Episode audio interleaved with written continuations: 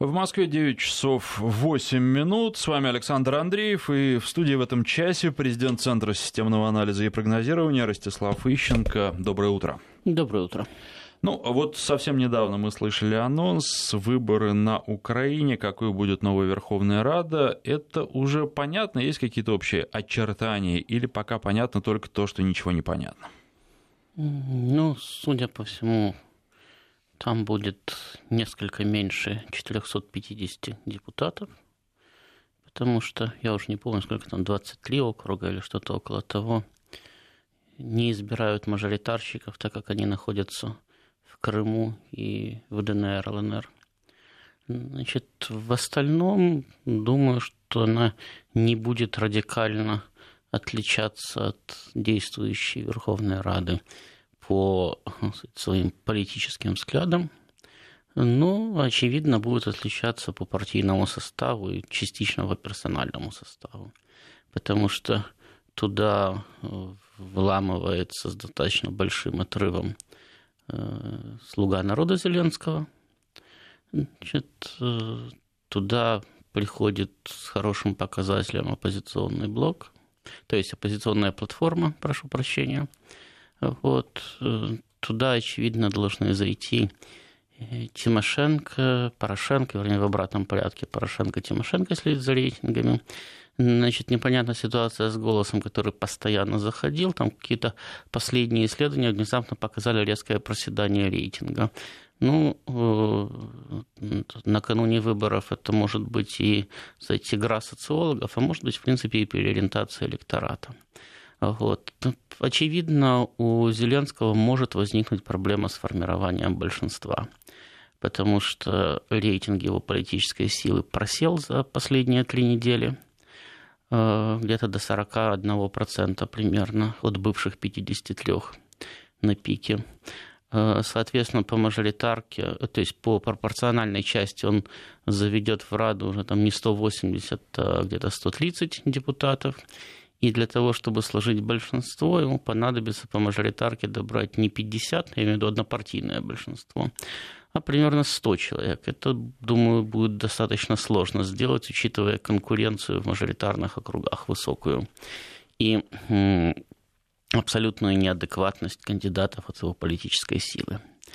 А, значит, э, вот он планировал э, большинство с Вакарчуком, ну, того достаточно небольшое количество он должен был завести по пропорциональной части, и вообще было непонятно, что с мажоритаркой, потому что там сильных кандидатов тоже не просматривалось.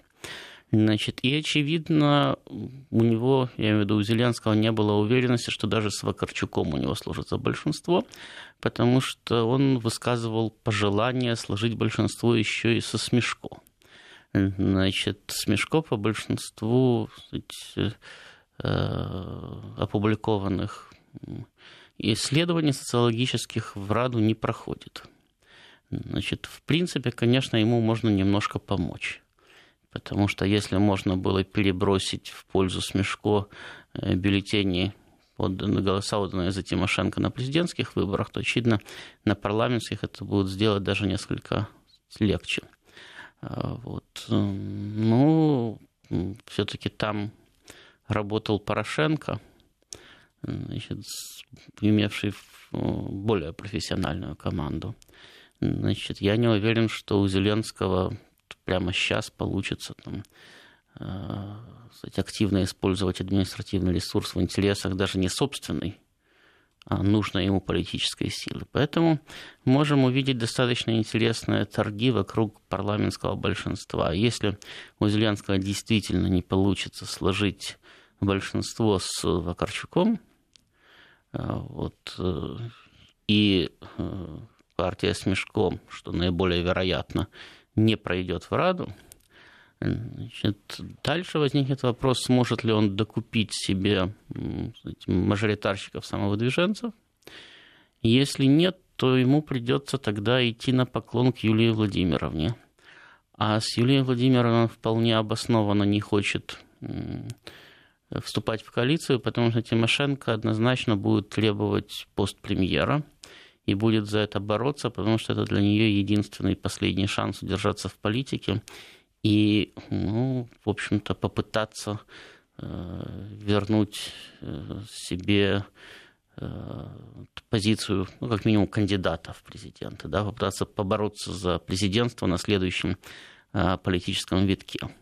Поэтому я думаю, что после, после выборов в первую неделю в общем-то, нас могут, не скажу должны, но могут и с большой вероятностью будут ждать достаточно, кстати, интересные интриги вокруг этого самого а, парламентского большинства.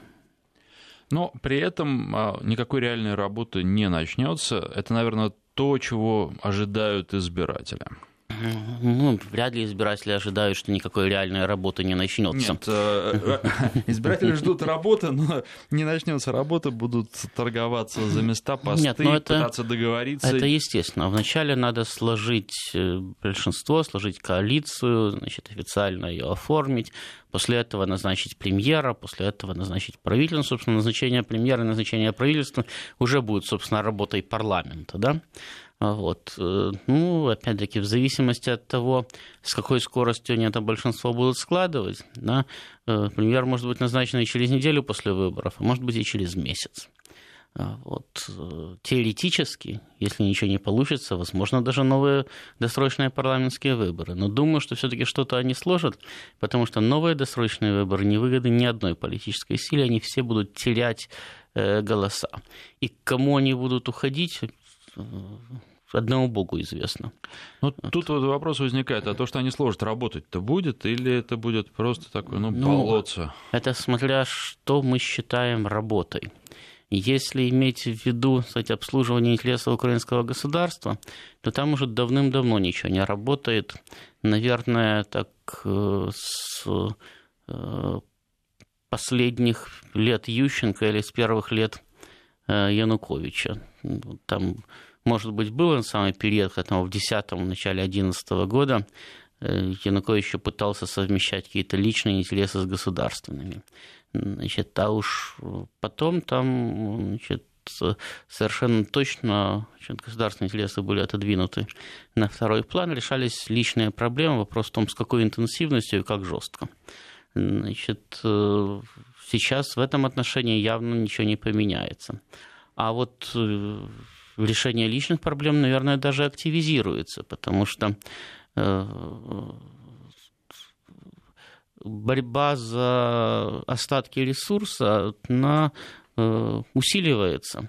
Значит, э, становится все более жесткой по мере того, как вот этот внутренний украинский ресурс исчерпывается, а внешний не приходит мы уже видим, что за последние пять лет там, количество олигархических семей на Украине сократилось в реальности там, с более чем десятка до примерно полудесятка. Этот процесс в обязательном порядке будет идти дальше.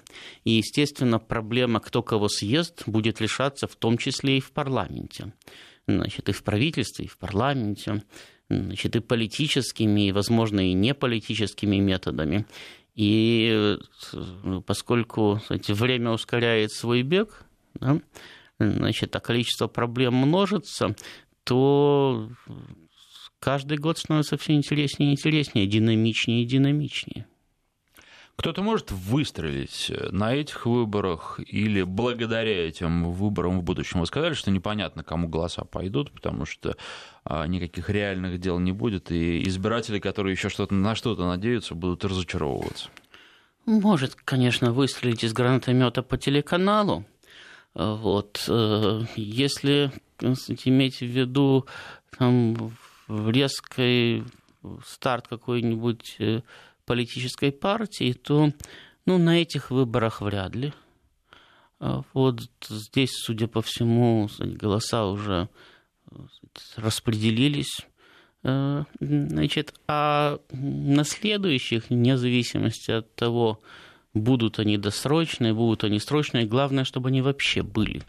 Вот на следующих выборах, очевидно, э, часть политических сил, которые сегодня представлены в Раде, уйдут.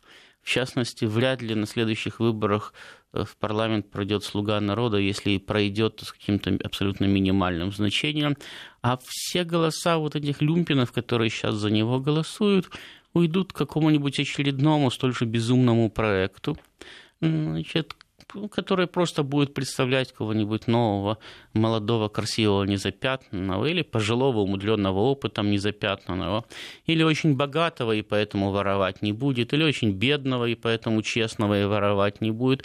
Ну, неважно. Короче говоря, электорат найдет, как объяснить себе, почему он голосует именно за этого, а не за кого-то другого.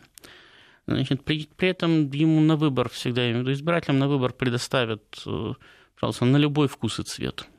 Значит, э, хотите брюнета, хотите блондина, там хоть седого негра, хоть лысого.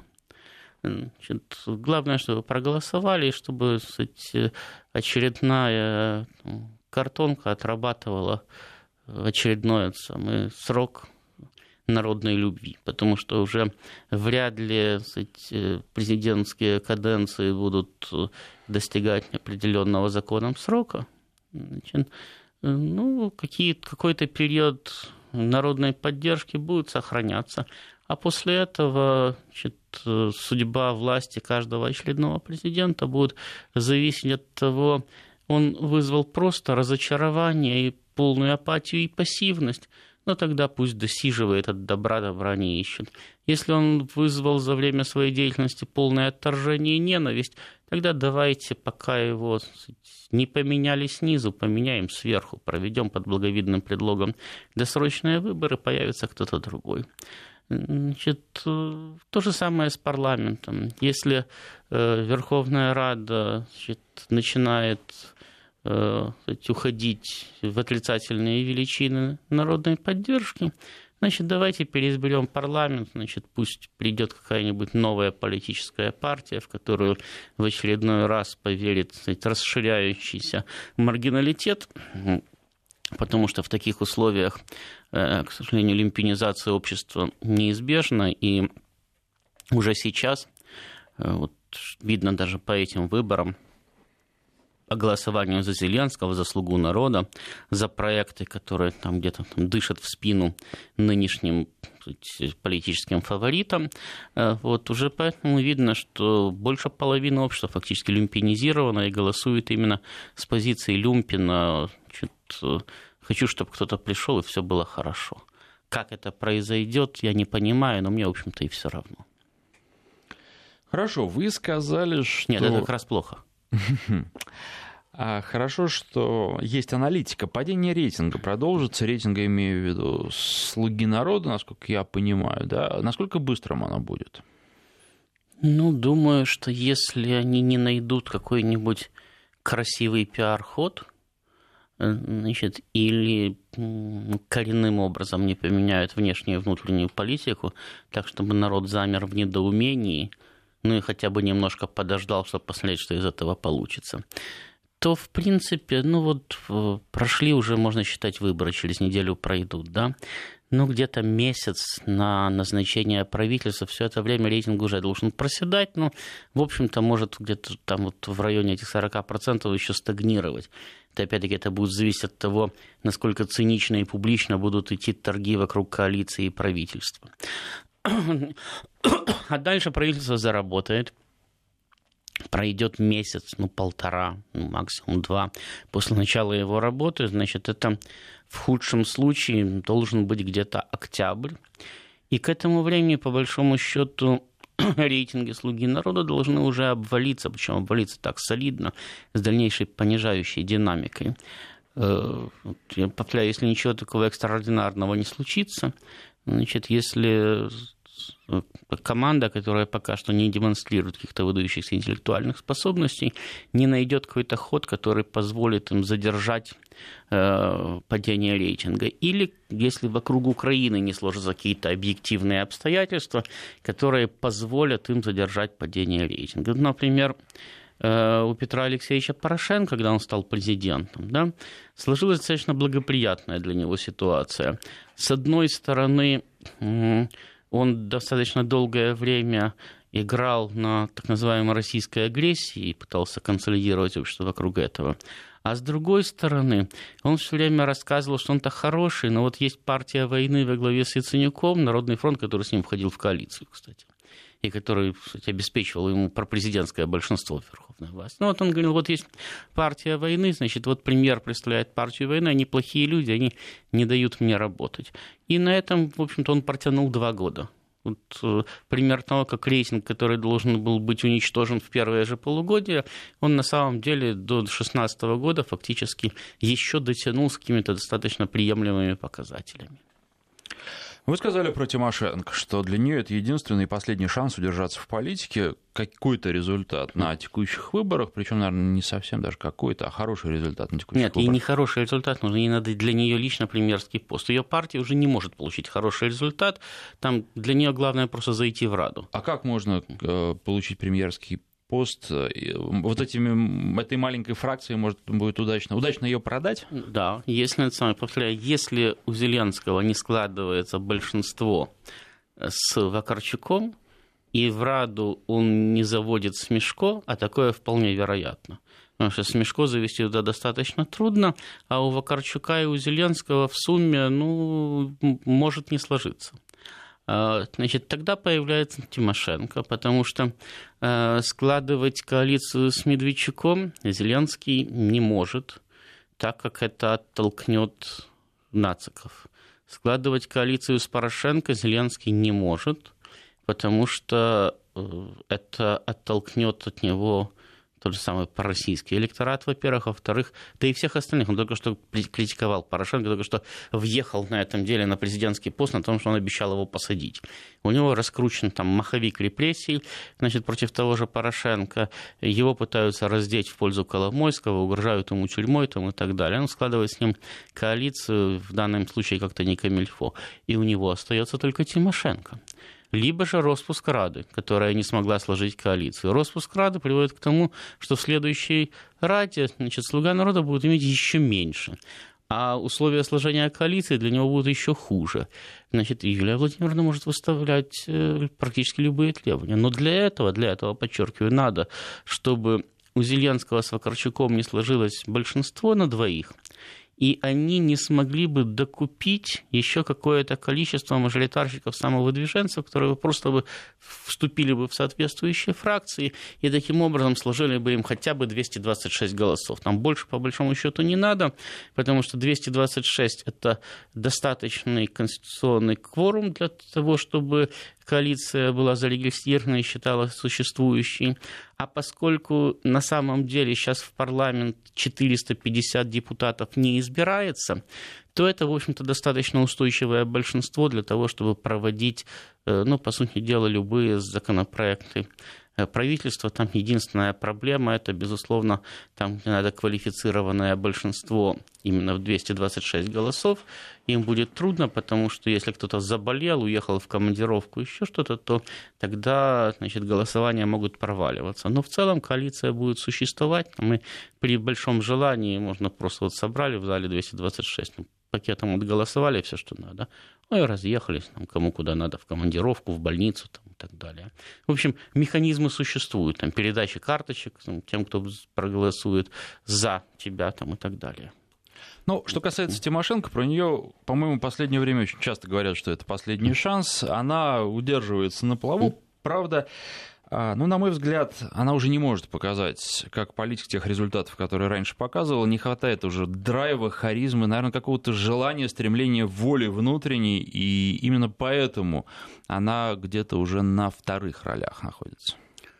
Ну, возможно, да. Значит, мне э, трудно сказать сейчас, чего ей не хватает, но действительно, э, вот, украинские наблюдатели говорят, что ее избирательные кампании утратили осмысленность, динамику и так далее. Но, честно говоря, я вот сейчас обращаюсь в прошлое.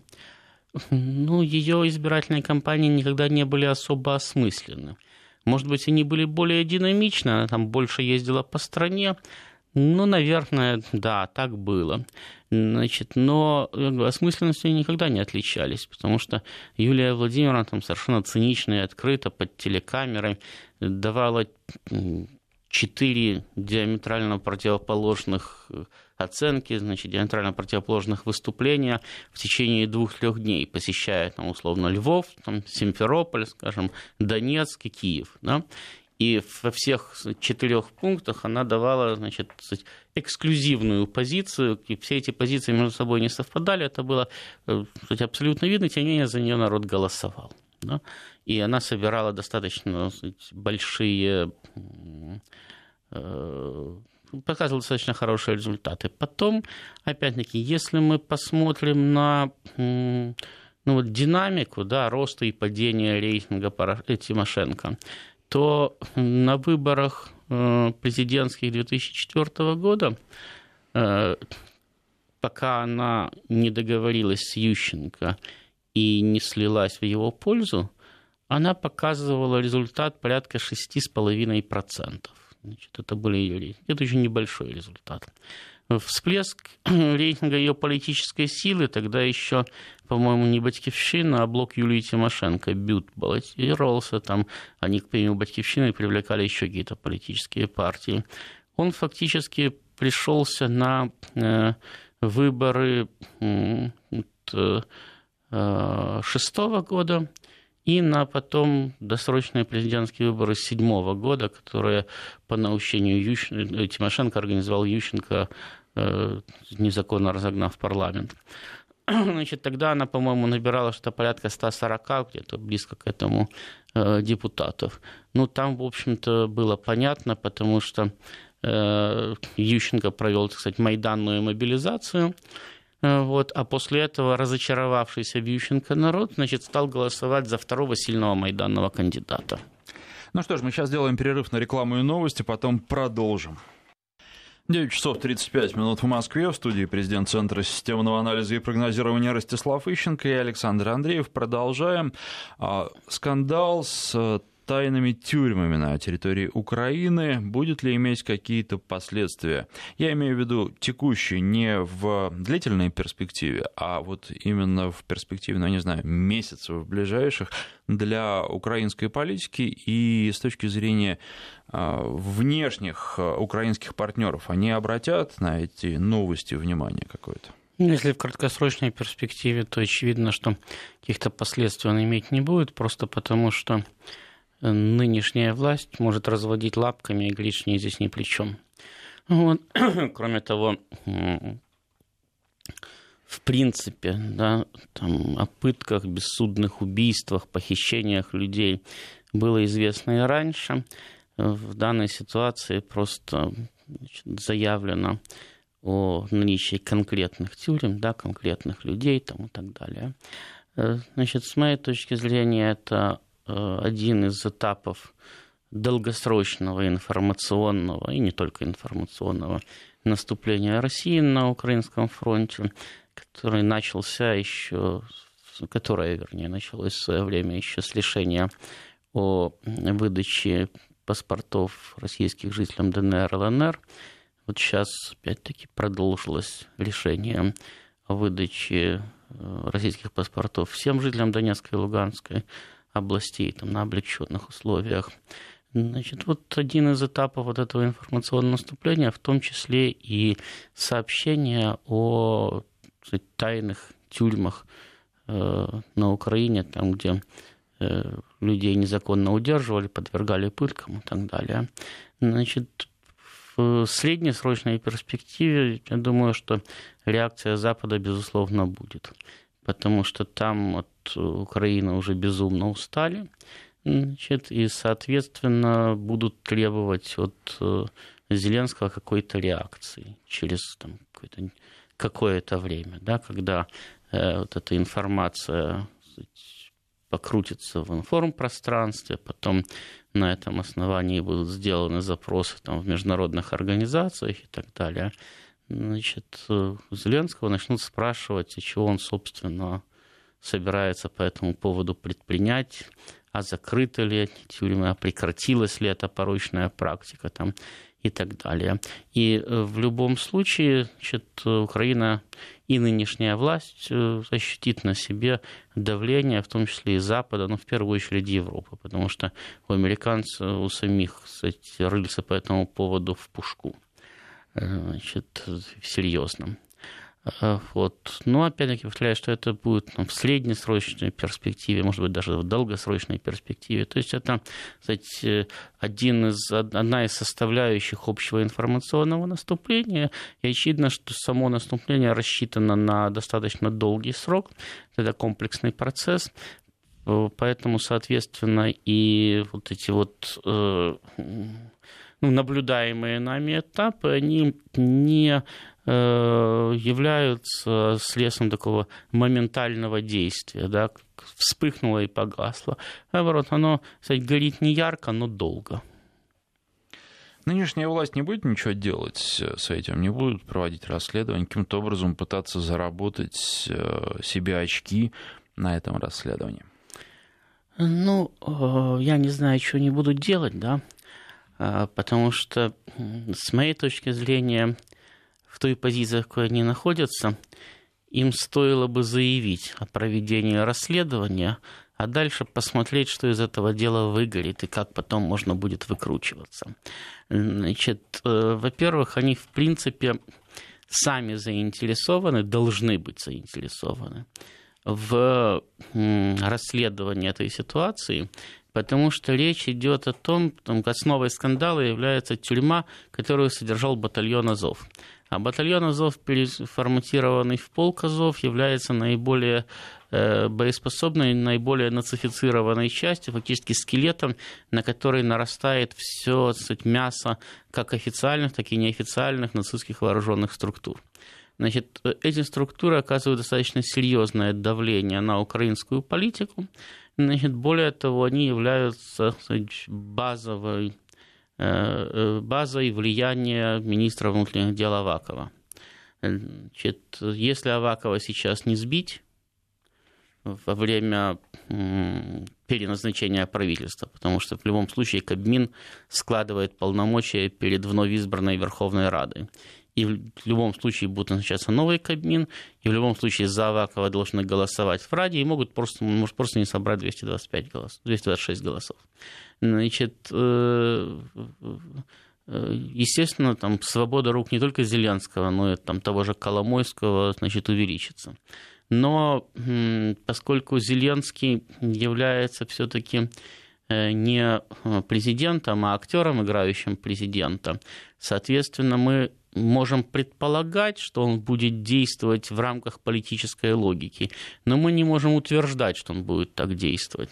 А в рамках какой логики будет действовать Коломойский? Удобно ли ему сегодня э, сбить Авакова или ему удобно сегодня опереться на э, силовой ресурс Авакова? Мы не знаем. Э, потому что отношения между людьми такого плана, они, в общем-то, являются достаточно закрытой темой, и ну, там, даже по каким-то там утечкам, да, сложно судить, что на самом деле мы получаем. Мы получаем информацию или дезинформацию. Э, вот. Поэтому, если мыслить в рамках политической логики, то им э, интересно э, начать расследование, значит, обвинить и таким образом погасить вот этот вот полк Азов, в том числе, возможно, даже и распустив его, тем более, что у них по этому поводу есть позиция американцев, которые в свое время отказались его финансировать именно как нацистскую часть. Значит, если хорошо раскрутить скандал в обществе, то, в общем-то, можно получить достаточную кстати, общественную поддержку для того, чтобы просто разогнать эту часть, в том числе и посадить особо кстати, ретивых ее руководителей. На этом фоне скомпрометировать Авакова, убрать его как фактор влияния на э, украинскую политику и таким образом э, развязать себе руки для более активной деятельности. Но, подчеркиваю, это логика политического процесса, а Зеленский не политик и даже не президент, хоть и кстати, принял присягу, значит, и вроде бы как президентом работает, зарплату получает, и соответствующую запись в трудовой книжке имеет. Поэтому как на самом деле они будут действовать, не знаю, но в любом случае даже с точки зрения просто отбояриться от всяких там внешних вопросов, да, Э, логичнее всего это расследование начать. Потом доводить его до конца, просто тянуть его в каком-то там стагнирующем виде. Что с ним делать, это можно уже потом решить по ходу дела. Поэтому я бы расследование как минимум бы начал. А что они будут делать, мне сказать сложно, потому что эта команда вообще работает вне всякой логики. И у меня такое впечатление, что вот ребята, которые назначили Зеленского президентом, да, Э, они, ну, я, честно говоря, думал, что раз уж дурака назначают президентом, почему подберут хорошую команду? А они на это дело плюнули абсолютно, они их бросили как щенков, даже не в реку, а в прорубь. Ну и выбирайтесь, как знаете, выберитесь, выберитесь, не выберитесь, утонете, подумаешь, нового найдем. Вот. Эти там барахтаются, значит, э, ну, просто пытаются кстати, выскочить на лед, у них ничего не получается, значит, они вот уже захлебываться начинают. Поэтому как, как они будут поступать, мне трудно сказать.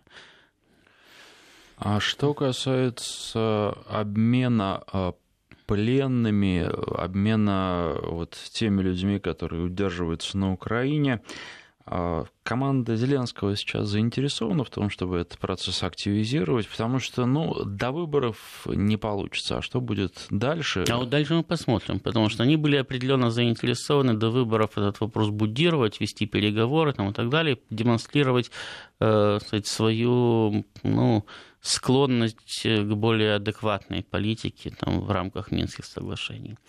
Э, в принципе, с учетом того, что примерно одинаковые требования сейчас выдвигает и Россия, и Запад, э, им логично было бы, ну, как минимум, продолжать то же самое после э, выборов.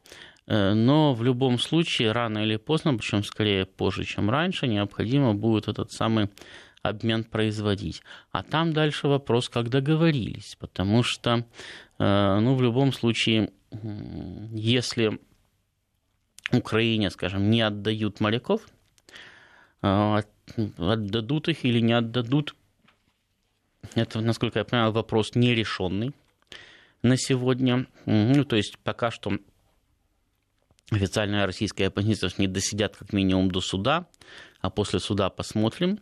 Э, вот. Э, ну и я пока не вижу у Украины каких-то компенсаторных механизмов, которые позволили бы даже после суда убедить Россию вернуть моряков, потому что Украина занимает э, неконструктивную позицию. Она продолжает исходить из того, что э, это военнопленные.